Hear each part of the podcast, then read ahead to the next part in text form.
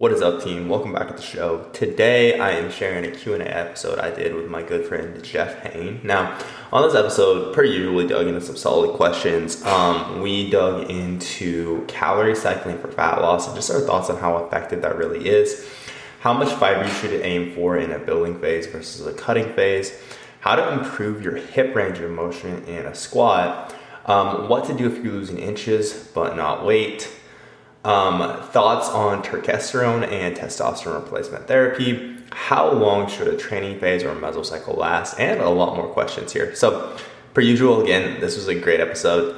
Um, I hope you enjoy it. Guys, welcome to right another episode of the Mind Muscle Connection podcast. And today I have Jeremiah Bear back on. He was the first guest of the podcast, so it's always special to have him on. And then obviously my coach too. So uh, appreciate you coming back on, man. What's up, dude? I'm glad I have that special place in your heart. It is always a pleasure being here.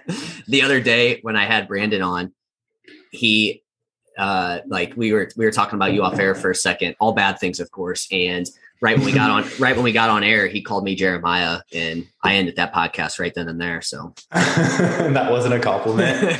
I'm no, not that small. um, but no, I thought it was I thought it was hilarious. Um, anyway, so so yeah, man, wel- welcome back on. I guess uh, again, usually do this about a month. I think it's been probably around a month or so uh, since mm-hmm. we since we got you back on here. Anything been going on on on your end? Oh man, I feel like what I don't remember if we had added Julia, our most recent coach, last time we talked or not. Um, we just recently added another coach to our team, which has been amazing. Been one of my clients for a very long time, somebody I personally mentored for a long time. So it's been so cool to actually have her all on our team. Um, she's been absolutely crushing it. So that's like definitely one of the biggest developments. What uh, speaking of Brandon, we all went as a team to the Physique Education Collective in Dallas. What two weekends ago now? That was super cool as well. It was awesome to be around. Just like I've gone to a decent amount of business events that are much more geared towards like, hey, these are the people that are crushing it in the marketing realm, et cetera. And it was super cool to like be in that room because it was very much like Brandon, for example, or all these people that are like the top minds when it comes to coaching and just so smart. So that, like that was super cool. Like it's Brandon, Austin Stout, Warren Conlon, all these people that I've been learning from for so long. It was it was awesome to be able to be there as a team, especially. I got to just learn from them. Um, so as far as the coaching side of things goes, that's kind of what we've been up to with my own training and nutrition. I have been in a strength phase for the last four weeks now. And I am actually, I know we talked about this a while back, but I'm actually starting a cut, um, I think tomorrow actually, or by this coming week at the latest. So I'm, I'm stoked for that as well, dude. As you know, it's, it's fun to just, I, I love, this is a, I, and I know we talked about this as well, but I love, I love cutting. I love being in the fat loss phase. Like there's something about just like how regimented you get and just like how structured your life is that it just like feels good. Even like, being a little bit hungry sometimes after being in a building phase for so long. Like it just feels good. And it's it's fun to like I think fat loss phases are almost kind of addicting to some people because it is like so much more instant dopamine. Whereas like a building phase is very much something we don't really see pay off until it's like, okay, went through the building phase, maybe it look a little bigger, but also look a little bit fluffier. And then like at the end of the fat loss phase, then it's like, okay, now I see everything that I built and now I've unveiled that. But like in an actual fat loss phase, it's much more like I don't want to say instant feedback, but the feedback that like, okay, I'm doing something right. I'm actually seeing myself change week to week is just such a fun process, especially when you start to get super lean and it's like, okay, every week I'm seeing new vascularity. Like, oh shit, I've never seen that vein before. That's super cool. Like, I have a lot of my clients that are like in this place right now, and it's so cool to see how excited everyone is when it's like, oh shit, I've never seen this vein before. That's crazy. Or like, it, it's it's just fun. Yeah, no, that's actually a really good point you bring up about it's more like and i you, just get that instant feedback basically where it's like okay you know like what you're doing is working whereas like when you are in a building phase you definitely you, you just don't get that feedback. And i i had this thought last night i remember because I, I did i did my steps and then i took a shower and i was thinking i was like god i do just feel like so much more regimented and like i'm just have more mm. i don't know what it is and and i was just wondering how we could make that like how can you make that like that for for like maintenance or like a building phase. You know what I mean? I feel like if you can somehow like do that, you can get probably get people to stick with that process much more. And like you said, that's a good thought too, that people probably do get addicted to that feeling um, as well, mm-hmm. and and that's probably why they get themselves in negative. that. Right. If if they do it if they do it for for too long, which obviously we we talk about that a lot. That you know again we see a lot of people that get in that mindset for too long and they do it too often. And that's for them that that's not great. But for some people you know a fat loss phase may be good. So yeah i'm just wondering if there's I, I think the trick would be to find a way to somehow get clients to be able to have that same feeling during a building phase and in a maintenance phase. Because i agree that's that's where a lot of clients you know i feel like they get like I, don't know if you hear this but i i do feel like i hear a little bit more during like maintenance phases or building phases. Like oh i just i just feel like i'm kind of in like a like a I'm just kind of in a, a weird place motivation wise right now, or I just feel like mm-hmm. I'm kind of stuck right now. Do you you seem to get that a lot during those like? Yeah, within that, I mean, one, I think it's making sure you're putting your focus on different things, right? So very much like with our clients in building phases, I'm putting a lot bigger emphasis on what we're seeing in the logbook. How are your pumps? How are you feeling in the gym? Are you noticing how much stronger you're getting? Right? Like we saw these crazy changes here. That's that's amazing, right? Like very much focusing on where performance is at. Um, and also, I think it's a hard thing because I also think there's a time and a place for us to like, hey, we're in a building phase. Okay, we're going to implement a free meal here, right? And maybe it is the fact that we can see, like, okay, you've taken a free meal once per week where you didn't track that. Um, you had some wine, you had some pizza or whatever it was. And then, like, our win here that we're seeing is hey that didn't like have this massive detrimental effect on your body composition. In fact you're maintaining or like slowly gaining just like we want you to be and like look how cool it is that we can like enjoy this dietary flexibility. You can have more meals out. You can do all these things. I think it's just like a different season and understanding that like with that like what we have to focus on is going to be a little bit different. Um i also think it's helpful like within most clients in a building phase, and like for myself, I will still try to create like, hey, here's basically my quote unquote meal plan for the week where I'm going to like plan a day in MyFitnessPal. Basically, plan on repeating that across most of the week, so we can also have that structure. I think a lot of times, just the thing with building a building phase is people think like, okay, I have a lot more room in the macros, so I can kind of just wing it and make whatever work. And I, we talk about this a lot on this podcast. I feel like, but that typically sets people up for failure. Basically, how it usually plays out is, at least for me, it, without structure, is I don't eat very much at all in the mornings, and then it's 9 p.m. and it's like, fuck, I still have to eat 200 grams of carbs, and like, oh, yep. I still have to eat so much food. And again, that's probably not going to be most ideal for muscle growth. Like, I think typically I like to put a little bit. Uh, it depends on the client, honestly, but honestly, like I like to also stress how important nutrient timing is going to be here, especially if it's like, hey, I want to optimize everything. I want to build as much muscle as possible. Um, and I want to try to mitigate as much fat gain as I can. Then, okay, we know that, hey, like we want to make sure that you have these very large boluses of carbs, both pre and post workout. That's when insulin sensitivity is going to be the highest. And all these, all these different factors within nutrient timing, just how we're structuring our day. I think that if we can dig into that and also help somebody correlate that to the end goal of and like right now this might this might seem like splitting hairs but if you like every day for the next six months or every day you trade for the next six months you are either very well fueled and recovering very well because your nutrient time is on point or you're not paying much attention to those. And um, thus your workouts are kind of mediocre the recovery is kind of mediocre. Like over the course of six months it's going to be a significant difference in like how much muscle tissue you add right? And then at the end of the fat loss phase like this is going to be like basically look the same or does my physique look a lot different? And then again, like really, I think for most people though, like the thing that replaces like seeing yourself getting leaner and like seeing the scale go down or measurements go down is how's the logbook progressing, right? Can we get somebody focused on that? Or like how are your pumps? How are your disruption? Are you getting better at executing movement? Even like the logbook, I would say like I don't want to get people like too caught up in like, hey, if I'm not hitting PRs every single week, then I'm not progressing because that's just not the case. But even though like, oh wow, like I can really feel my glutes working so much more on this.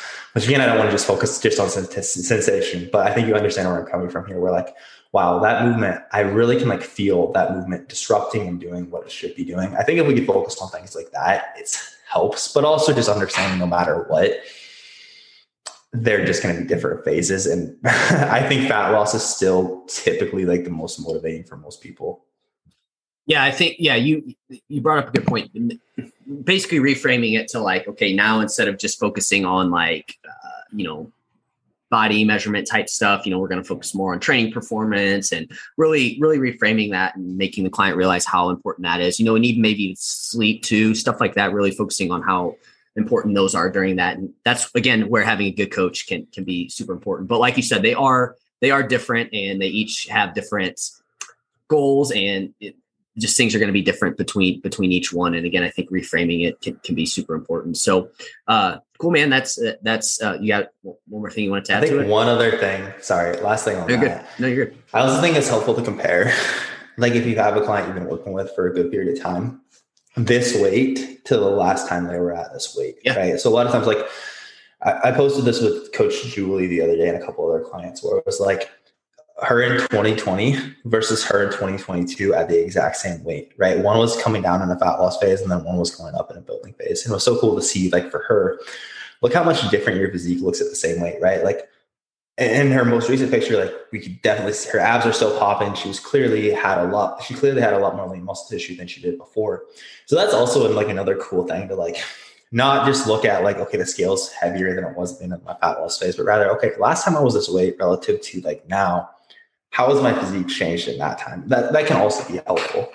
Yeah, no, that that's a good point. And I think too, as you were saying this, this is where like again, taking more than just like body weight can be super helpful, you know, and mm-hmm. tracking this stuff over time so you can actually see it. Because again, I could see where if you're not taking these things and you're just tracking like body weight, where you could easily get um, demotivated by, you know, again, just seeing the, the scale weight go up. And I, you know, we, I've been there. I'm sure you've been there too. Where in building phases, you like once you get like to kind of these levels where you you have gained more weight, it it's really hard to like differentiate like am I looking better? Am I not? And you can like get in your head oh, yeah. if you're not if you're not like again don't have somebody have a good coach for there for you or again you're not taking this this information either or getting that data as well. Oh yeah. That's like if you look at it the number of people that have successfully gone through fat loss phases without a coach is pretty low. But the number of people that have gone through successful building phases without a coach, I would say is way lower than that. Even lower, right? Yeah. Yeah. Because it's even harder to be objective with yourself than it is in a fat loss phase, I think. Oh yeah, no, absolutely. Because because yeah, like I said, I mean, just even in the last one, it's like every time I go through a building phase, I'm just like, man, am I? I just you start to look back at pictures of when you're leaner, and then you're like, damn, am I like actually, you know? But it's like you just have oh, to, you have to be. It, it's just harder. Yeah, like you said, it's just hard to be very. uh I guess would that be subjective or objective with yourself? There, subjective. Mm. I always say objective. Honestly, though, that's a good question that I don't know the answer to. I'm sure somebody can tell us, but subjective or objective, either way, whatever. Um, cool, man. Yeah, no, no, that's that's uh, awesome. Glad we kind of dove into that. Did you have anything else you wanted to finish up on that? Are you ready for the questions? I'm ready. Let's get it. Cool. So, first one I have is how much fiber is too much when in a building phase uh, and or weight loss. So, I guess really, are you uh, like, do you kind of have do you set limits here depending on if it's a weight loss or a, a building phase, or maybe just in general? Yeah, it depends quite a bit. Um, typically, the guideline I throw out there is about 15 grams of fiber per 1,000 calories consumed. Fiber, there's a lot of variability too. So, like if somebody is having digestive issues, so typically the thing we know is like either too much or too little fiber can also cause digestive issues. So, when we're looking at fiber, uh, there is a ton of variability with like what one person would feel good with versus the other. Um, and even within that, like getting into like insoluble fiber. So typically, like if we have someone that's having digestive issues, say you're having constipation or you're having like consistent diarrhea, you're like going to the bathroom four or five times a day.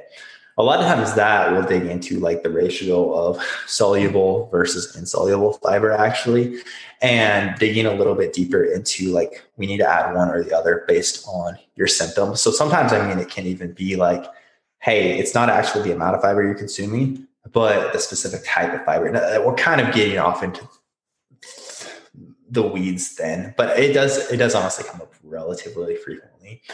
Um, past that, like there's no nobody should be above this point or below this point. Again, typically if you're somewhere between 10, I would say if you're somewhere between 10 to 20 grams per thousand calories consumed on average, you'll be in a pretty good place. But I mean, once we get past like about 40 grams for most people. So like, for example, if you're eating 3000 calories and you're eating 60 grams of fiber, we might start getting a little bit high. So then basically I would base it off of digestive issues. So, for example, like I have a dude I work with who had really, really struggled for a very long time to gain weight, right? And then when we started coaching together, he worked with a bunch of coaches, trainers in the past.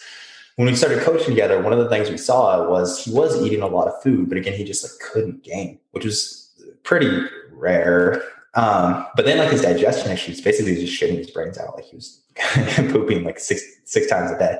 Um, and for him, actually, the thing that we established was he was actually going too hard on the fiber. Um, too too far, so, you said, too much. You said, yeah. So he was actually like very much like eating, and this is I always like when I tell this story, I always like to be careful with it because I will say that's like one client I have seen in hundreds and hundreds of clients that was actually eating too many whole foods to the point where it was detrimental. So I don't think that for 99.99% of people, this is actually a problem. But like in his case, we actually worked through his food choices, pulled the fiber back. And like for him, what I believe he's eating like 2,800 calories right now. I might be a little bit closer to 3,000 than that.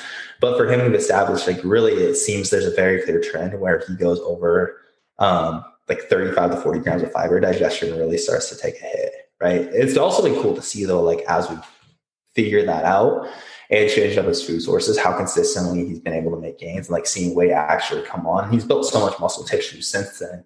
Um, but again, it's very much like I would just base it off of digestive issues as well. So, like, if you seem like it's a little bit below that, about 10 to 20 grams, or yeah, about 15 grams per every thousand calories consumed, and you have digestive issues, I would start by adding another 10 to 15 grams of fiber and see how you feel. And same thing, if it's like, hey, okay, I am eating well above that guideline and I'm having digestive issues, okay, let's try to pull back by 10 to 15 grams and see how you feel. Does it then improve the symptoms? Does that make sense? Yeah, it's it's really it's again, there's no like exact number here on this, and you just kind of have to take it kind of client by client and see how they are specifically doing. Um, it kind of sounds like when you're when you're trying to build gain weight you, again i don't want to say you don't want to get less fiber but you probably want to be a little bit more careful with how much fiber you are getting because mm-hmm. I, I, think this is a, a, trap people get themselves into when they are trying to gain weight is they do try to do it a little too quote unquote clean and because of that they end up makes it really hard to get the amount of food that they need to get in they're doing it mostly through you know just foods that are high in fiber. One thing I will say too, where it could be, I could see where it can become an issue where too much fiber is an issue is if you eat something like uh, like too many like Quest bars or something like that because they're pretty high oh, in fiber. Yeah, they're like point. they're like pretty high in fiber, right? Yeah. Quest bars. I could see where if you have like two, you know, I'm sure some people have a couple of those a day when they're trying to get fiber in or protein in, and then you start eating too many of those, and then you run into an issue oh, yeah. there. So no, that's a good point, dude. Quest Quest bars, I can't I can't eat even a single Quest bar because it just jacks my stomach up. Um, but yeah, that's I would say again, like keeping in mind it should be mostly from whole foods as well is a good point. Yeah. Yeah. So no, I, th- I think we summed that up pretty well. Uh, again, if you're not going enough, you probably going to the bathroom enough. You probably want to add in a little bit more. And then if you're going, you know, three, four times a day, you might want to look at bumping that down a, a little bit. But there's a wide range in there. And I mean, it could be either way. Like it could be like you're not eating enough, so thus you're going very frequently. Also, so I would basically just look like if you have either of those symptoms, and look at where you're at relative to that about 15 grams per pound of body weight recommendation and adjust around or per thousand calories, not pound of body weight. That'd be a yeah. shit ton of and adjust around that. Yeah, cool. So the next one is uh, somebody's cutting. They're doing five days of deficit and two days at maintenance. And really, they just, I, I think here they just kind of wanted to know your thoughts on it. Is that something that can work for them? So maybe if you want to explain how that could, how that can work and if that would be a, a viable uh, option for them. Yeah, I mean that's fine. At the end of the day, for fat loss, it's going to come down to um, your total weekly calorie intake, right? It doesn't matter if we're in a 3,500 calorie deficit because we ate 500 calories less seven days a week, or we ate like a slightly larger deficit five days of the week and ate right around maintenance two days a week. That's perfectly fine. Um, I will say I used to be a lot more into like calorie cycling like this than I am now. I think it's something that, like in theory, makes a lot of sense. We would think that it would be easier for people to stick to the plan if they have these two days of maintenance. In application, what I found is most times those two higher days, sometimes people can just get a little bit too flexible and those actually end up offsetting the work that they've done the other five days. Really, my approach for fat loss is typically now like this all depends on where the client's at, right? So if it's someone where like, hey, um, I want to eat, I want to be able to go out and have a day night with my husband, and then me and my kids have this baking day, right? And like those are so important to me. I don't want to have to give those up as I lose body fat. Okay, we're probably going to work something like that in. Now, for most people, that it is like, hey, I just want to get the fat off. I think typically it makes the most sense to just get in and get out as quick as we can relative to like what the client is willing to give up right like for most what i'll say as well is i think for like for most people if it's hey we can get this fat loss phase done in eight weeks by us just dieting straight through or maybe we'll take like kind of quote unquote i don't want to say intuitive but like flexible refeed days where like okay hey it really seems like you'd benefit from a refeed let's implement one here maybe we do the same thing again in a couple weeks or we get that diet done in 12 weeks 13 weeks by taking this 5-2 approach. I would typically err towards like, hey, let's just get you out of the diet to the place where you're eating more food every day sooner, right? Because the thing to understand as well is like with a 5-2 approach like that, you still feel like you're dieting all the time, basically, right? Like it's never like a it's never as good as it is when it's at maintenance. And it's just like, oh yeah, I can just consistently eat a lot of food. So honestly, I think that like, well, in theory, for a lot of people, it makes sense. In application, it's kind of like just prolonging the misery, so to speak. Where the reality is, no matter what, dieting just isn't going to be right? So my approach is typically, hey, let's get it done with as quick as we can, relative to like what the client is willing to give up and like how flexible or unflexible they want to be. Does that make sense? Yeah, I think I think really like you like you kind of mentioned again as with all this stuff it really comes down to the client where they're at things like that like that's going to be super important again if you have a client where like you said they have a couple important things that that they they just can't get rid of like it makes sense to potentially bring this in but again this is like you said this is something where an application this make like in theory this makes a lot of sense but in terms of actually applying it it it gets kind of it can get messy for some people and again this just depends on, on where the client's at uh, just because I think there are a couple things on that. One, I, I, you're changing up how like what they have to do from day to day, and and we just mm-hmm. talked about when it comes to fat loss, you just get so regimented, and I feel like if you're just changing that up, it like it can make right. it confusing, right? So there's that, and then I think you made a post on this recently, actually, but you'll see people that maybe when they go, this goes back to like hunger.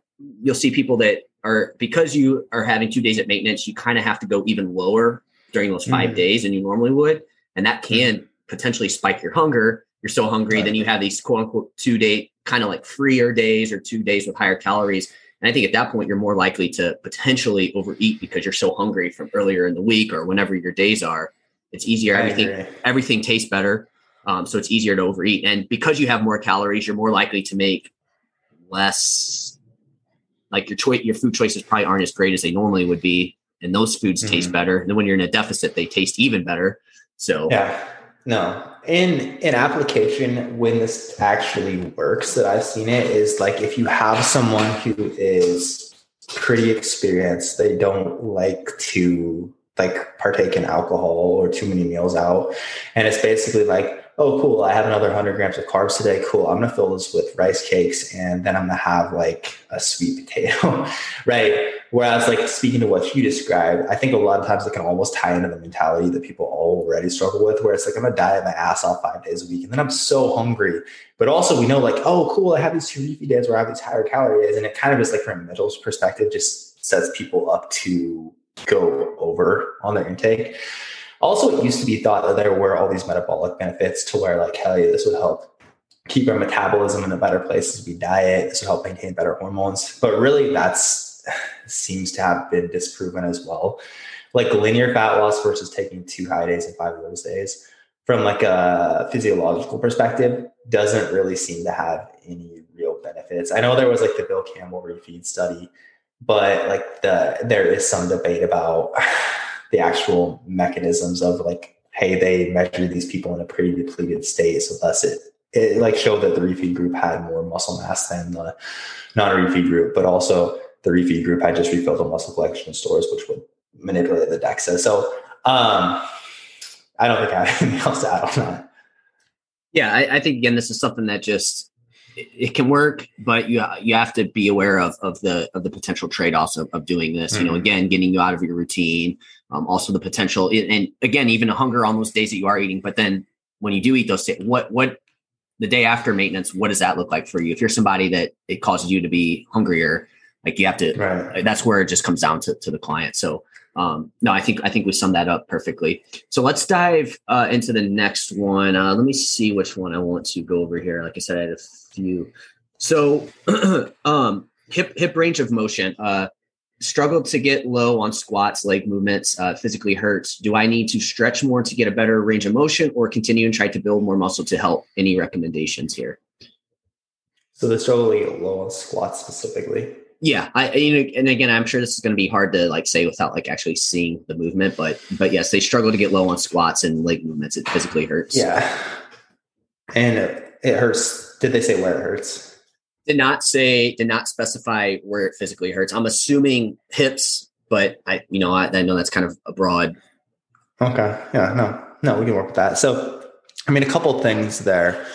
What i would say typically like somebody's struggling to hit depth in their squats much more often than it's like a hip mobility issue is often an ankle mobility issue. So there, like elevating your heels, using squat shoes, standing on a 10, putting your heels on a 10 pound plate or like a squat wedge would be much more ideal. But a lot of times it is like, if we have, so basically like when we're looking at ankle mobility, your ankle mobility is going to be the limiter as far as how far forward your knees can move in the squat, right? So like if we look at the line of force in a squat, I might be going a little bit too deep here, but if we look at the line of force in the squat, basically it is going to be gravity pushing straight down through that bar, right? Like straight to the floor. There's a straight line right there. Now, essentially, we need to like keep that bar in that path.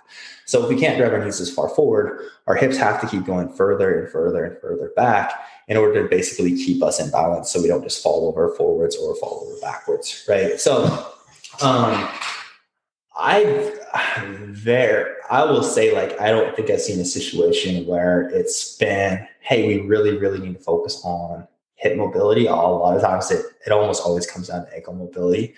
So it might actually be the most helpful thing to try like hey just elevate your heels see how they feel when you go through a squat pattern. That's typically where I would start. I would also look at your stance, how wide or narrow that is. Like it might be like you're trying to squat a little bit too wide. I would honestly just go with something that feels comfortable that you could play around with their stance with stance width, see how that impacts things.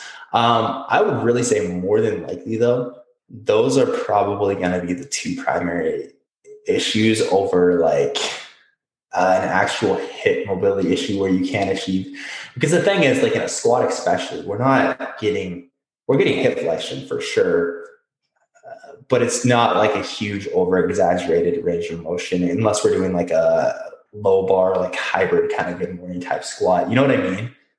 Yeah, yeah, no, no that makes sense. I, I, think all those all those are good. I like this the squat shoes and the and the heel elevation because that definitely helps you get um you can you can kind of drive that knee forward and get more more quad in it. Um, one thing I was going to say on this too, uh, man, I, I, I can't remember. Um, but yeah, no, I, I think those are all, all great. And so I guess really there, it's just, just, I think practicing whatever that, that is too. Right. And I think, I feel like a lot of times with squats, a lot of people will go too wide and you will see that too. Um, mm-hmm. People just set up super wide on that.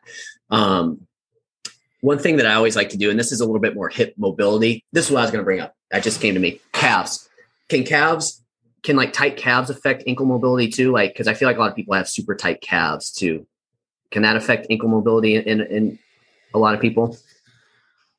It's a good question that I, I don't yeah. know the answer to. Honestly, I'm I'm terrible at like, you know, the, this this type of stuff. But but yeah, no, I I agree. I think I like the squat shoes. I like the the the heel wedges. I think those are are, are great. Um, I also yeah. I also feel like with this with these types of questions too, I feel like it's really hard to like say what to do exactly when you're not seeing the person's like form and because maybe it's a, a technique thing, right? That they're that they're potentially doing that that could be causing this. Yeah, it's pretty rare. It's very, very rare that the answer is actually like, hey, you need to take on this flexibility routine, right? There's almost always something within the execution of a movement. Hey, can we elevate your heels?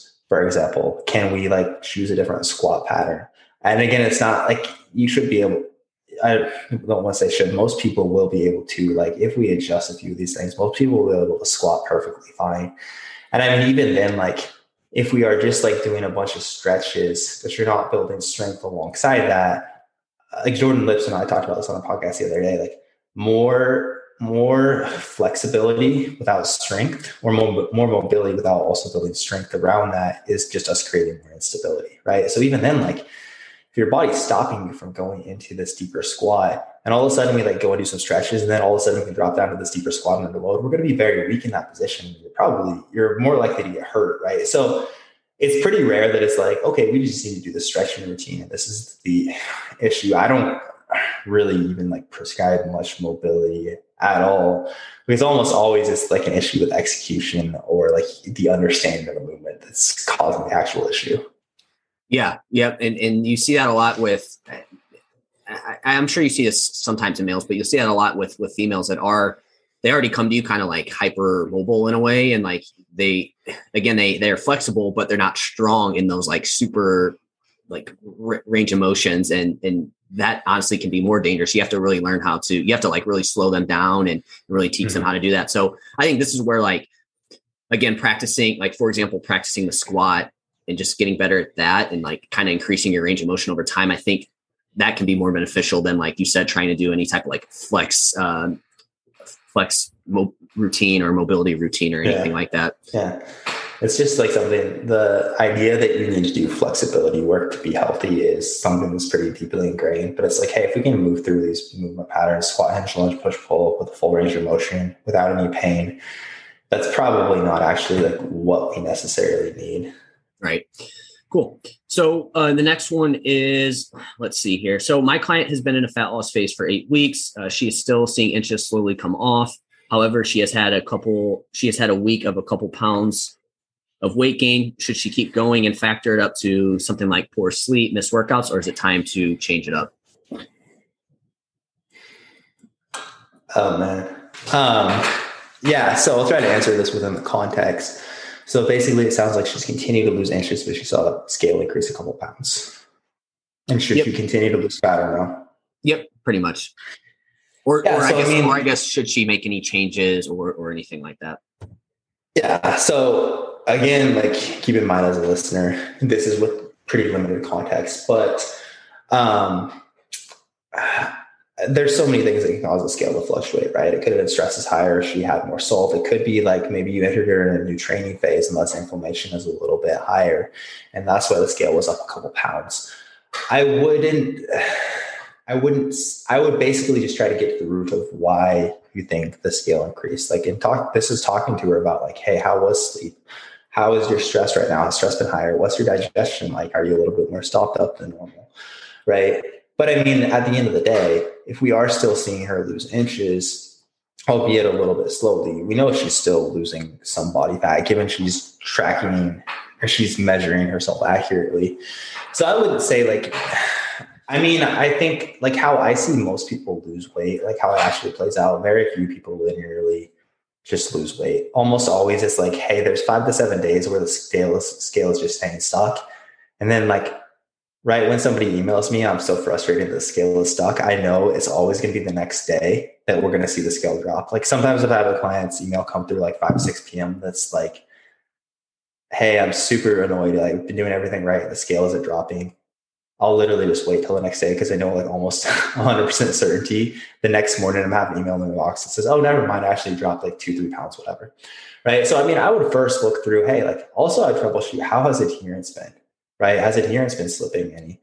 I think that's important. I would look through their food logs. I would see if there's anything that stands out to you as far as where they could potentially be tracking inaccurately. Actually, I like to start this off by asking the client a question first. I think before we just like prescribe as coaches if we can bring somebody else to that realization without me just telling you, Jeff, you're not tracking accurately. If you can tell me, hey, Jeremiah, I realize that I'm not tracking accurately, and that's why my fat loss is slower, or why the scale is up.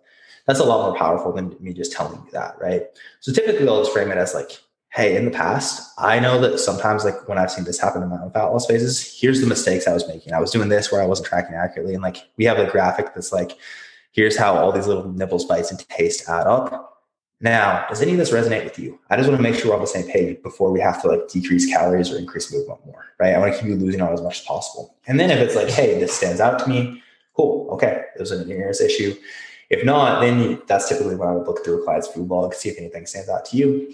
Now, if that's not the case, um, and they're still losing inches, then it's basically like, do you do they need to be losing faster? Um, to basically stick with the timeline that you have laid out for them, which is when I would make an adjustment. But I mean, if they're okay with losing a little bit slower and that like is in accordance with the plan, they don't necessarily have to, you don't necessarily have to change anything. Does that answer that question? Yeah, I think, yeah, no, no, it definitely does.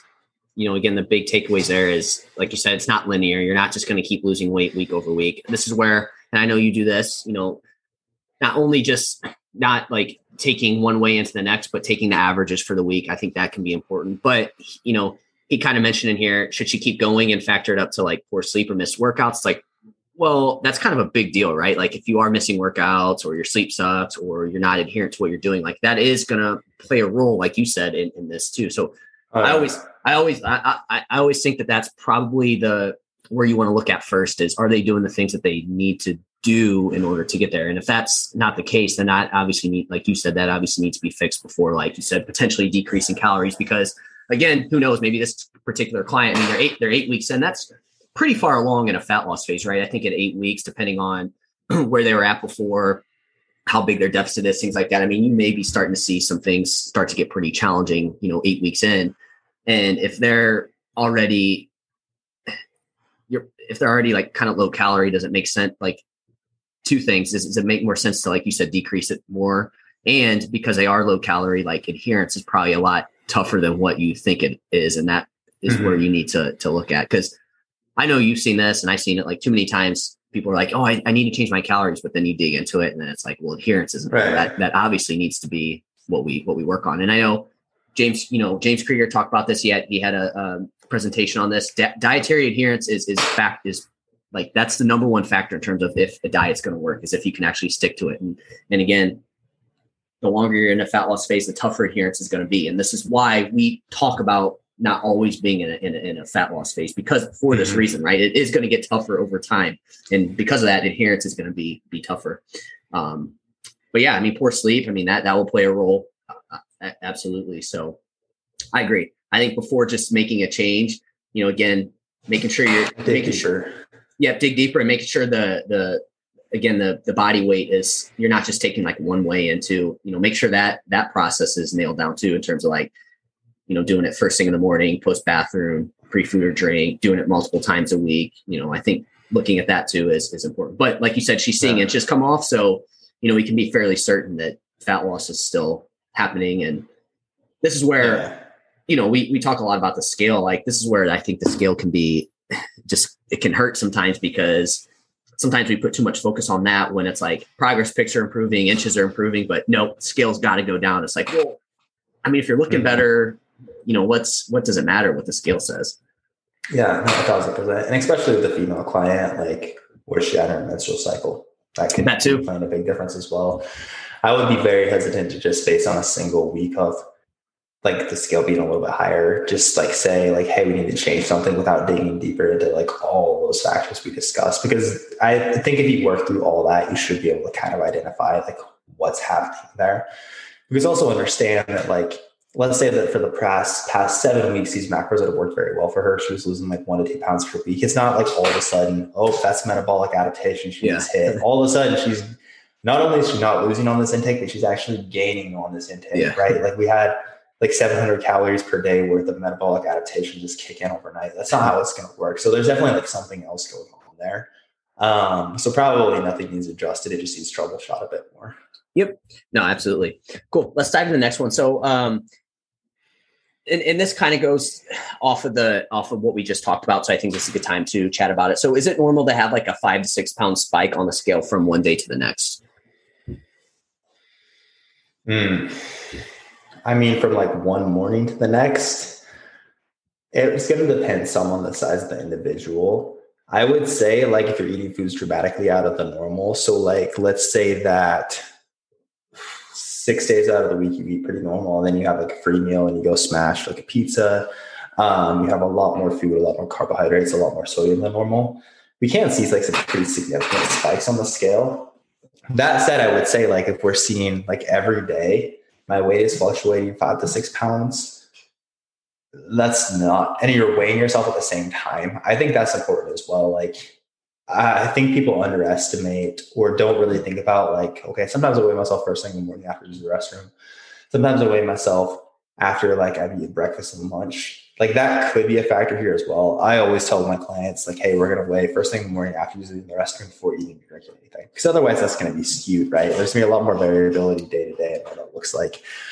Uh, I would say if your diet is really like the food composition of your diet is relatively consistent, you shouldn't be seeing like these massive ups and downs in scale weight. Um, it can happen from time to time. And again, like the situation I described with the fruit meal is not abnormal. Uh, but again, I would say to like see a six pound spike, it would probably be an individual that was over 200 pounds at least, um, is what I would expect. What are your thoughts on that? that's a good point you bring up and something that obviously needs to be said you know obviously the this is where like again general recommendations don't always work you have to take the client's specific body in, into consideration here and somebody that it does weigh more that again they're they're going to see a larger potentially a larger fluctuation from day to day you know whereas if somebody you can't compare somebody to 100 pounds to 200 pounds. If that 100 pound person sees like five to six pounds, that may be like, well, okay, something's going on. But five to six pounds on a 200 pound person is is less of a, a difference. So again, the, the heavier you are, the, the you might see more of a fluctuation. That's that's a great point. Um, and and I agree with you. I think the more if you see that happen a lot, that's definitely a sign of like, okay, something something's going on, right? If if the more often it happens, if it's just like a one off thing, it's probably not a big deal. But also to your point, uh, the when you weigh in does make a big difference. And even though I think just how we are with everything, I think you're like, oh well, it was only like an hour difference of when I weighed in. It wasn't that big of a deal. But it's like like you said, if you mm-hmm. normally weigh in under, you know, when you after you go to the bathroom with no food, like doing that after a meal is going to make a big difference. So also look into that too. But yeah, yeah, I would say like for clients that we work with I don't see that happening on a consistent basis. Again, like maybe once a week we'll see like a spike, and it's like it's normal for weight to fluctuate up and down. But if it's like this constant, like every day, it's like, oh, I'm up five pounds, I'm down five pounds, I'm up five pounds. That's very abnormal, I would say. Yeah, some, something's definitely going on there, and that, that could go back to you know digestion or like we talked about, fi- you know, something with fiber. Who, who knows? I mean, it's it's hard to say what exactly it would be without, like you said, digging into it more. But again, I think if that happens often, you probably want to uh, look into that. Now, it, I'm assuming I, I, think I know the answer to this, but I'm just curious to hear your thoughts. So, like, there's probably a genetic component to that too, right? Where like some people naturally are just going to retain a little bit more water um, at, at, times than, than, others, or is it pretty much like stable from person to person?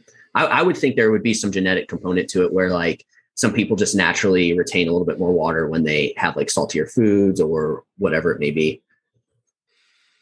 Yeah, I think from anecdote, I would say that's true. Some clients are just going to hold on to like water weight a little bit longer than others. And this is probably multifactorial. I mean, it probably also ties to like, hey, and this is, which also comes back to genetics. Like, okay, how are you wired mentally? how well do you manage stress? When you see the scale is up, does that stress you out? Or is it like, oh, hey, that's not a big deal? Right. Like it is definitely multifactorial. I'll say I don't know, like, hey, this is the mechanism by which some people are more predisposed to holding more water weight or retaining it longer than others. But definitely an anecdote, as I'm sure you've seen as well. Some clients will just retain water a little bit longer than others do. So I think, I think that's probably safe to say. Yeah. Cool. So uh, same person, um, and I think this is going to be a quick one, uh, but he he wanted to know. So when's the best time to weigh measure pasta before or after cooking? Mm, it doesn't really matter as long as you do it consistently. I could I like to weigh my foods before I cook them. Just that's how I do things. But I mean, before or after, it really doesn't matter. It's kind of like using a scale like it doesn't matter if your scale weighs you five pounds heavier than another scale as long as you're using that scale consistently then that's the trend that you'll be following and adjusting around right same thing here yep yeah that's that's what i just consistency with it just don't one time weigh it when it's cooked and then the next time right. weigh before cooked like just just get consistent with it because that, that that essentially becomes your baseline and that's what you go off of right uh that's right because that's the thing with like tracking I it's just so like it's already. I mean, it can be somewhat accurate, but it, it's going to be inaccurate, like just because of like you know, food labels are going to already be off. I think by like they can be mm-hmm. up by up like twenty percent. So that's already going to be mm-hmm. off. So it's like you just need to get consistent with what you do, and from there you just make adjustments rather than because I'm sure when clients come to you, they you know they think you're going to give them like exact macro numbers when it's like I mean it's good to aim for those, but it's like yeah, cal- counting calories is like it's just not a precise thing anyway. So it's like there's no need to like get caught up in like oh, these yeah. minute things. Just get consistent, get your baseline. No, I thought to I, a lot of the women we work with, like one of our initial conversations is around flexible dieting because a lot of times it'll be the situation where like within our first couple weeks they'll be like hey i went out with this meal and honestly like i was so overwhelmed by the idea of tracking it perfectly that i didn't track it right it's, like we have to understand again like two chickens on the barnyard really one of those chickens like probably has like one of those four ounce chicken breasts is probably like 27 grams of protein and one of those four ounce chicken breasts is like 22 grams of protein, right? But we log it all as whatever, let's say 25 grams of protein or four ounces of chicken breast. But even there, there's some variability. No matter what, we can't be perfect. Same thing goes for like restaurant meals out. If you just make your best guesstimate consistently, and also don't bullshit yourself where it's like, okay, I'm logging this lasagna as 150 calories because I found this entry in MyFitnessPal. Um, if you do that, you'll get the result. That's that's a good point though. Well, on that too, you know, you say just guess and somebody hears that like, well, I'm just guessing what's the point? It's like, well, honestly, if if you are like this is where it's like okay, at this point you kind of have to decide like that that's kind of the the trade-off that you make of like going out to eat is like you don't you know you it, it's going to be in, like it's going to be inconsistent and that's where like if for example let's say you're in a fat loss phase like and you're not losing fat like you'd like and you like to go out to eat multiple times a week this is where like okay you know we can try to guess as best as we can but just realize that the trade-off is it's not probably going to be super accurate and that you know could potentially be your issue. And, and that's the thing with restaurants too that i think people don't realize is they don't give a shit about your macros. They don't care that you got to hit your macros. What, what's their only job? They want to get you to come back. So there's probably if anything way more calories in your meals out than you than you think. And this is where just eating out all the time can can be problematic Oh yeah, no, that's a, that's a very good point. Um, there's nothing wrong with going out to eat if you're okay with accepting that trade off. Like I, I, I have very very few of my clients that have told like, hey, outside of the exception of like, hey, we're a couple weeks out from a photo shoot. Um, then it's like, hey, we probably do want to try to avoid this. But again, again, like past that, it's it's your it's your decision. Just understand that with this is coming like the room for like some possible error, right? But also like where does this align with your goals and trade offs? A lot of people work with us because it is, hey, we want to turn this into a sustainable lifestyle. So educating you how to manage those things is important, right? But if it's like either it's perfect or I'm failing, you're never going to get very far with this. So we have to look at it as a mindset of like, good enough here is going to be good enough to get the result if you just do that consistently, right? Because a lot of people, it's like, well, I can't be perfect, so fuck it. I'm not going to track it. And then uh, because I'm not tracking, I'm just going to eat like everything in sight. And then that's like, that's much more detrimental than like, oh, I guesstimated, but it's not perfect. Yep. No, yeah, great, great point there too. Like again, there's, while it may not be perfect, there's things that we can that you can do to, to at least we can give them better strategies at least to, to manage it much much better than again like you said in that just get in that effort mode and just eat anything and, and everything um cool so next let's dive into let's see here uh okay so somebody asked about Turkester's is it turkester stone uh, and TRT, lots of buzz around it. This at the moment is it actually bad? Science behind it. Uh, Turkester, it's like uh, it's kind of a new supplement that people have been talking about. Have you have you heard anything about it? So I know of it. I haven't looked into it. I'll say I have no idea because it's not a something that I've actually done the research on. Me too. All I know is that, from my understanding, and again, I haven't. I'm like you. I haven't done any research on it. It's that it's kind of a lot of buzz right now. That's really all it is. There's not much really backing it in terms of. I think it's supposed to do something with testosterone um, at least based on that word, you'd think that it has something to do with testosterone. Now, what about TRT? Any any any thoughts there on that? Like, uh, do you or same thing there with you? You don't really have any. Um, you haven't really looked into it or anything like that. I mean, I think TRT definitely, if it's the right time in the right place, can be helpful. Um, the thing to understand about TRT is like a lot of young dudes, I think the idea of getting on TRT is appealing because it's like, I'm going to get on TRT and I'm on testosterone now, so I'm going to get, gonna get fucking jacked. But the thing to understand with that is like, they're not elevating your testosterone levels to outside of normal physiological ranges. So thus like maybe with like Brandon's a good person to talk to about this as well because I know he has like a I, I've talked through this with him before where it's like maybe I believe the number was like right around two pounds of muscle. Like maybe after a year of training, like in let's say you had an extra 400 milligram or nanograms per deciliter of test. Um, let's say that like you were 400 points higher, basically maybe you would add like an extra like one to two pounds of muscle over the course of that year. But it's by no means like holy shit. I am I can tell, you know. Whereas like if if you were just like in the physiologically relatively low, like towards the low end of the normal range, right? So like for TRT, like if you're there where it's like, hey, I'm I'm still normal, I'm kind of closer to the low end of normal. Realistically, like you would probably just focus on lifestyle interventions, better managing stress, better managing sleep, better managing training volume and nutrition and probably get like those same effects. Now, if it's like, okay, you actually have low levels of tos- testosterone, probably will make a pretty significant difference in your ability to add muscle tissue. And now, again, it's not like it's unlikely that it's going to be like, oh, I'm just getting fucking swole now. Like, it's not going to be the same as like actually being on steroids, for example. But you probably will see a significant difference in your ability to add muscle. Um, you'll probably feel a lot better mentally, more motivated, etc so I think definitely like it can be a very helpful thing if you genuinely have low testosterone in your experience. And the thing is, as well, is like this varies so much from person to person where like what is like for one person, like, hey, we might just be at the low end of normal, but like, okay, I feel terrible. I never have any libido anymore. I never have any motivation anymore. Um, I'm really, really struggling to build muscle or recover. Whereas another person on that on like at the same place, like their testosterone is in the same place, might feel perfectly fine, right? So it does vary some by individual as well. But generally, again, like if you're just like in the middle to low end of normal range and like are hoping to like get on TRT just to get jacked, it's probably not going to be that helpful from that regard.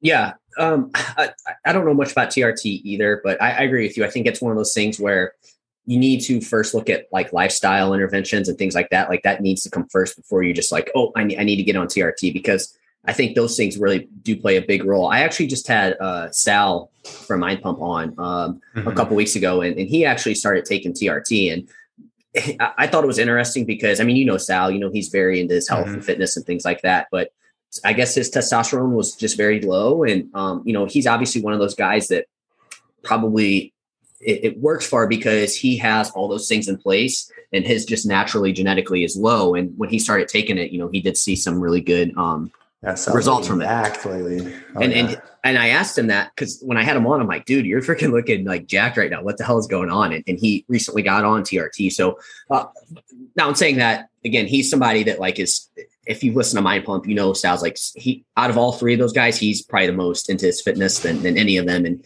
like I'm talking like he's super into his fitness. So like, you know, don't just take it just to take it. Like you need to make sure that you yeah. actually need it and, and, take care of your lifestyle interventions first. And I think, you know, a lot of guys that do want it, I, I feel like the, the prototypical like avatar would be somebody that's like training their ass off like seven days a week.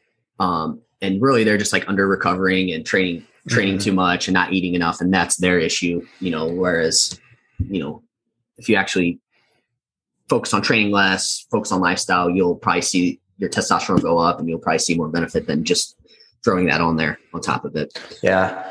I will say I talk about TRT most with like dudes in their early to mid 20s. And I think the thing to understand there is like, because a lot of times it's like, I don't feel like I'm as jacked as I should be. It's like, well, you're in your early to mid 20s. Like that too. When you, when you look at natural dudes that are actually jacked, they're almost always going to be at least 30. Have you noticed that?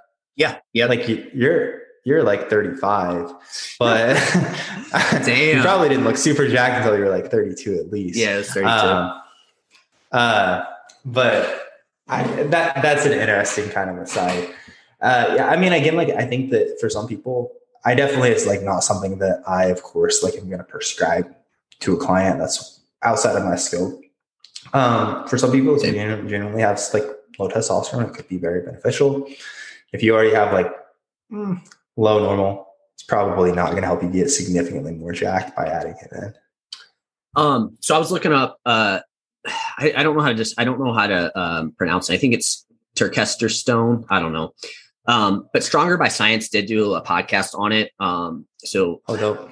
And, and they kind of talked about it. And I'm, I'm on a, a, Reddit forum right now, and Greg Nuckols was talking about it. And basically, uh, the I guess somebody said current position looks popular, but not enough human trials to say for sure. And Greg followed up by saying, I think that frames it as more optimistic position than the one we actually hold. Um, they only address it because of like, I guess how many people are bringing it up, and uh, basically they're saying that there's like zero human data on it. So take that yeah. for, for what it's worth. I mean, just think about though, we've both been in the fitness industry and like in the supplement and nutrition and training game for a pretty long time. Think about how many supplements you see come and go that are supposed to be like the thing, that are supposed to like basically be like steroids without being on steroids. And none of them ever actually have panned out to be uh, anything like that. I think if it was like legit, everybody would already know what turkesterone was by this point, and most of us would be taking it. Um, just somebody. I agree. No, I, I agree, and I'm sure the person asking this just wanted to see what our thoughts were. But again, usually things like this, I and I'm sure you're the same way. Like to me, these things have like no they're not going to affect my clients anyway. So I really don't like put too much time into learning more about them because it's just like, uh, I don't really care. Um, but if you do want to learn a little bit more about TRT, um, I would say, you know, maybe listen to that episode that I had with Sal, I think could be helpful just to give you an idea of somebody that had taken it. Um, and then I know uh, Iron Culture had a good podcast with Ben House. So if you want to search that, Iron Culture, okay. Ben House, um, TRT, he had a really good like overview of it. So cool. Um, I think that's it for that one. I don't think we have anything else we need to add. So this uh, the next one is, and I think this one's going to be unfortunately kind of very independent, uh, dependent on the client. But longest you would recommend a client with a mesocycle, like basically bulking or cutting, does it matter, or, or is it based on markers like biofeedback? And so, like, what would be the high and, and low end mark here? So maybe if we want to take this from like a building uh, point of view and then a cutting point of view, maybe. So basically, how long would you run a mesocycle training? Training, I, I think, but I think he meant I guess let's take it from yes. First, let's go training, and then think more of the nutrition, like how you would periodize, like how long you would have somebody in a nutrition phase. Hmm. Yeah, it's going to depend a lot on the client. Yeah, and what we're seeing, of course. With training, I mean, as long as you're making good progress, there's really no upper limit for how long we can run a mesocycle, right? Like you could run the same shit for years and years if you wanted to. Um, and the reality is like i think it's easy to make hypertrophy training a little bit overcomplicated. Like essentially most of hypertrophy training is basically doing like finding 15ish 20 movements that work very well for you that you get a good pump get a good disruption from and repeating them and progressing them for a very long period of time right and typically like the more we're like trying to quote unquote mix things up it's actually going to be a little bit more detrimental for, for hypertrophy because we're spending like three four weeks just making neural gains versus actually making muscular gains. Um, that said, an application, I would say like, mm, fuck, this is hard to actually put an upper limit of a number on. So what I'll say is most of my clients are going to run a mesocycle for five to six weeks. From there, where I'm I'm reassessing, like, okay, how is your progress across each individual movement, right? Like, how is our progress in our numbers? Is there any joint pain?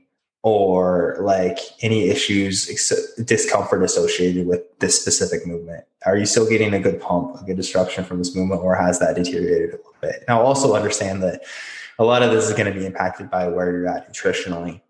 Um, but then basically from there, it's not like it's okay, new mesocycle and everything's completely different. Typically, what we'll see is like, hey, I'm feeling pretty good, but man, the hack squat has really just been rough on my knees this mesocycle right? And we've seen throughout the mesocycle, like, hey, form videos, these look on point. There's not anything else we need to adjust there from a tech, like an execution perspective. Okay, like over time, throughout the hypertrophy training is as well. We will like it when you repeat movement patterns over and over and over. We will start to get like a little bit of joint pain. Like you hear people call them niggles, uh, like aches and niggles. I think Steve, I think Steve Halls who always says that. I think. Uh, weird word. Anyways, uh, and like that's probably a good time to sub a movement out, right? Or same thing like when we're starting to see it stall out.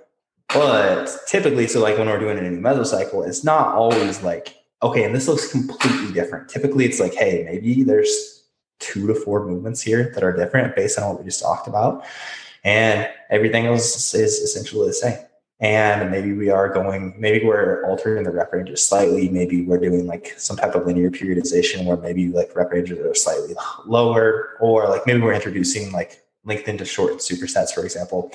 But it won't look dramatically different from one mesocycle to the next and it doesn't need to. A lot of that as well is just like also talking to the client about sometimes people will just get bored right and it's engaging to make these slight variations, but especially with compound movements, we don't want to like have a massive shift in the actual movement pattern because like once you've actually learned how to do a movement pattern, which does take a couple weeks, then that's when it actually becomes productive for building muscle.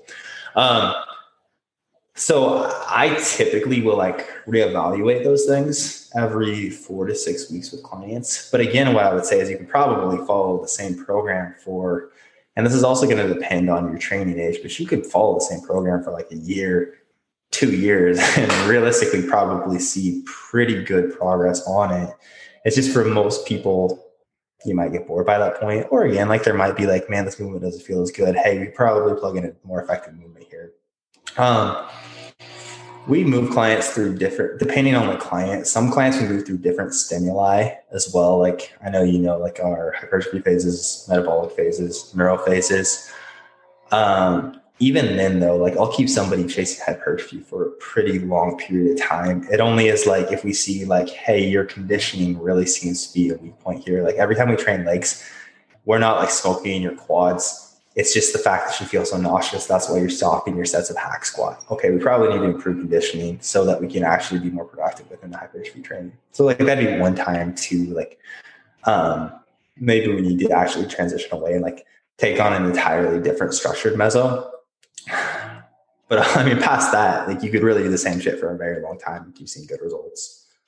Yeah, and and as as you were kind of uh, going going through this, I was thinking, okay, so I, the, the question makes a little bit more sense, and I think you summed it up pretty good there, right? He, he was asking mesocycle. I was thinking he was asking like how long you keep somebody in like a bulking or cutting phase, but mm. he, I think what he was asking was like, would that kind of change how long the potential mesocycle is? And I and I'm sure you agree, like maybe, but like you said, I think four to six weeks is is good. And, and what I would say here just to kind of go off of what you said, I think four to six weeks is great. And then, like you said, you know, maybe make some small changes, but asking too, like, okay, if you need to make a change after three weeks, you're probably progressing maybe a little too quickly or like yeah. making too big a jumps from week to week. Or if it's like you're eight weeks in and you don't need to take a deload or change mesocycles, like what are you actually like doing too? You know what I mean? That's a good point. Yeah. And that's like, again, like when we talk about changing stimuli, a lot of times we literally just do that as like a way to deload that's a little bit more fun than the way people typically deload. But like when we're looking at mesocycle and mesocycle, typically uh, the deload is what signifies the end of the mesocycle, right? Now, within programming, most people are going to need some type of deload to make the best progress. Most people need some type of deload. Mm. And it also depends. Like I would say people training three days per week. I never really deload. Yeah. Um, and even like people training uh, four days a week, I will deload a good bit more frequently. But most people will need a deload like every five to eight weeks, I would say. So typically the deload signifies the end of the mesocycle. But that's not to say that after that we have to completely change the program. You could deload, run the same mesocycle again, right? So I think that's important context as well. So I guess for like bulking and cutting, I, I think there I would say like maybe in cutting you would maybe potentially you probably would maybe deload a little bit sooner than you would think. Whereas like, but, but man, I don't know. Then I also think like even for that too, even when you're like building, it's like because you have more energy, you're able to like progress more. So because of that, you might need to deload quicker or get up, change mesocycles. So do you think that would change anything for you? Uh, that's a hard that's a hard question to answer because I mean also a lot of times like when we're in a building phase, hey, we know okay, you're gonna have less carbs coming in. So maybe in, in a cutting in a cutting phase, you'll have less yeah, in a fat loss phase. Excuse me, yeah. excuse me. So maybe that is where we'll like, hey, we're going to enter a neural phase here instead, and this is going to be less glycolytically demanding. You're going to be able to recover from this better. Or hey, maybe we are going to bias more like short position movements and less lengthened position overload movements. So because we know you're going to have less recovery ability. So I would say in practice, it still honestly plays, plays out pretty similar. I think if your training program was exactly the same, but and it was just like you were changing whether you're cutting or building, you probably would need to deload more frequently in a fat loss phase than you would in a building phase just because your recovery ability would be lower. Um, yeah, I don't. You, we could you could sit here and go back and forth. I'm like, well, if this and that. So so really, I, I I agree. I think that it's it's it's again he kind of asks it based on markers like biofeedback and like I definitely think for sure like those are things that you're going to take into consideration in terms of how hmm. how often you're going to deal because you know if somebody is like showing like they're super fatigued and like stress is high and like sleep is poor, like you're gonna probably not ramp up the volume on that particular person, right? So right, yeah. absolutely biofeedback is going to play a role in this. But I think, like you said, I think four, like four to eight weeks, I, I, would say is like a very general like time frame there. Like I don't think you would go any less than four weeks. I feel like if you're having to go less than four weeks in a mesocycle, something's going on there, like in terms of like progressions or maybe the volume's too oh, much. I, I don't know. But I think I think probably four to eight weeks, I think is perfect no matter what phase of nutrition you are you are in or or anything like that. No, a thousand percent. Um, cool, man. So we're coming into the time here. Let's let's go. Uh, I kind of had like a like a more more fun question here, and so we'll end up one with this one. So if you could be the number one draft pick or best in your sport, what would you play and position and why? I know you're. I, I feel like you're not as big of a sports guy as as I am. So like this for you is probably like I don't understand this question, but I'm just curious to hear like sports. You, okay, I, I, just feel like I never really hear you talk about sports. So, yeah, uh, I would definitely go to the NFL. I would be a quarterback. All eyes are on you. You get the most attention. That would That's be my. You'd be like the face of the franchise. That, that would is true. be my choice. Well, I while I think that I, I agree, I think that's cool. But okay, so it, for me, this would depend on it. What's more important, the actual sport or money? Because I think if it was money, mm. I honestly would probably money and long term health. I honestly would probably pick baseball because I think you can make the most money and you can and your injury risk is a lot lower. Whereas like football, like you can make a lot of money, but your time frame is so short in terms of how long you can play. Quarterback, it does That's a get good insight actually. Quarterback, it does get a little bit longer in terms of how long you can play, but head issues, man, you're you might get kind of jacked up there, and we know the issues with that. Now, if it was for love of the sport, I'm picking hockey all day, any day of the week. But the downside with hockey is they make the least amount out of yeah, all the professional sports. hockey. well, that's because you're from Arizona. Well, not from Arizona, but you live in Arizona, and you're from Nebraska, two places that really don't give a shit about hockey. So I can see where hockey's hockey doesn't mean anything uh, to you. Uh, that's a good point, though. As far as the baseball thing goes, I guess I didn't think about it from that perspective. Do baseball players like get paid more per year than like they get paid? Player? Baseball players get paid a lot of money. Um, but here's the downside with baseball: you're playing 162 games a season, so I mean, pretty much you're doing that every single day. Whereas, like, you know, football, you you play once a week, you play 16, 7, 16 to 18 weeks out of the year. But I feel like your injury risk is super high. So, and, and you do a lot more practice with that. But again, the injury thing though, that's that's what I keep going back to. I think if you really just want to maximize money, honestly, I think the NBA might be where it's at because they have like th- those players make a ton of money because they have like less players on the roster, right? So because yeah. of that, because of that, because of that, they can make a lot more money. So to all our listeners trying to decide what direction you want to go, hopefully this is helpful. I honestly think, dude, I just I enjoy football way more than yeah. like basketball, baseball, I think I would probably still choose football. I think with anything, you need to consider like, okay, like obviously in this, like uh, either you're good at a sport or you're not, or whatever. You don't really, you can't sit here and decide what you want to do. But I feel like with really anything, you do need to decide like how much do you like it, plus how much money do you need to make? Because I think if you just do something for what you like, you know, it may not necessarily pay very well, and that could. So you, I think you need to take all those things into consideration, you know, with it. Yeah, and, and like you said, how much you enjoy it. If you enjoy football more than baseball, then and that's more important than how much money you're going to make or whatnot. So if I was faced with that, because like Kyler Murray, he got drafted right for baseball, baseball as yep. well. I think that would be it. That would actually like if I was actually in a situation, I have no idea which one I would choose. I will say this: if you want to be a quarterback, this is probably the best position to have to be a quarterback in the NFL. Backup, backup quarterback, because chances of because you literally do you sit on the bench most of the time, unless you want to be the guy. I know you said you want to be the guy, so obviously you're not. You're not. You're not like trying. You're not trying to be the guy in these examples. but hey, you, you make a good amount of money and you just kind of sit back. There's a guy that was in the NFL. His name was Chase Daniel. He uh, played quarterback for oh, yeah, Mizzou. Yep, he played yeah. at Mizzou, and um, he pretty much was a backup quarterback for like, I mean, a long period of time. And I'm like, dude, he's the smartest dude out there. Like, he just literally just made a ton of money and barely played. just riding the bench intentionally. Huh. So that is an that is an interesting perspective you brought to that. so, if, like you said, go ahead. No, go for it. I was just gonna say, so if anybody out there is trying to like figure out what professional sport they want to play, you know, take these things into consideration. DM us for more advice on this. Yeah because we know we have we have the experience here with that. So, um, cool, man. Appreciate you coming on today. Uh, anything you want to leave the audience with, or anything like that? Oh man, um, I don't think so. You guys know where to find me. My podcast is Living Lean. My Instagram is at Jeremiah Bear. I appreciate you having me on, dude. And you're the uh, starting quarterback for for uh, your coaching team. Thank you for saying that. Yeah. All right, guys. We'll talk soon.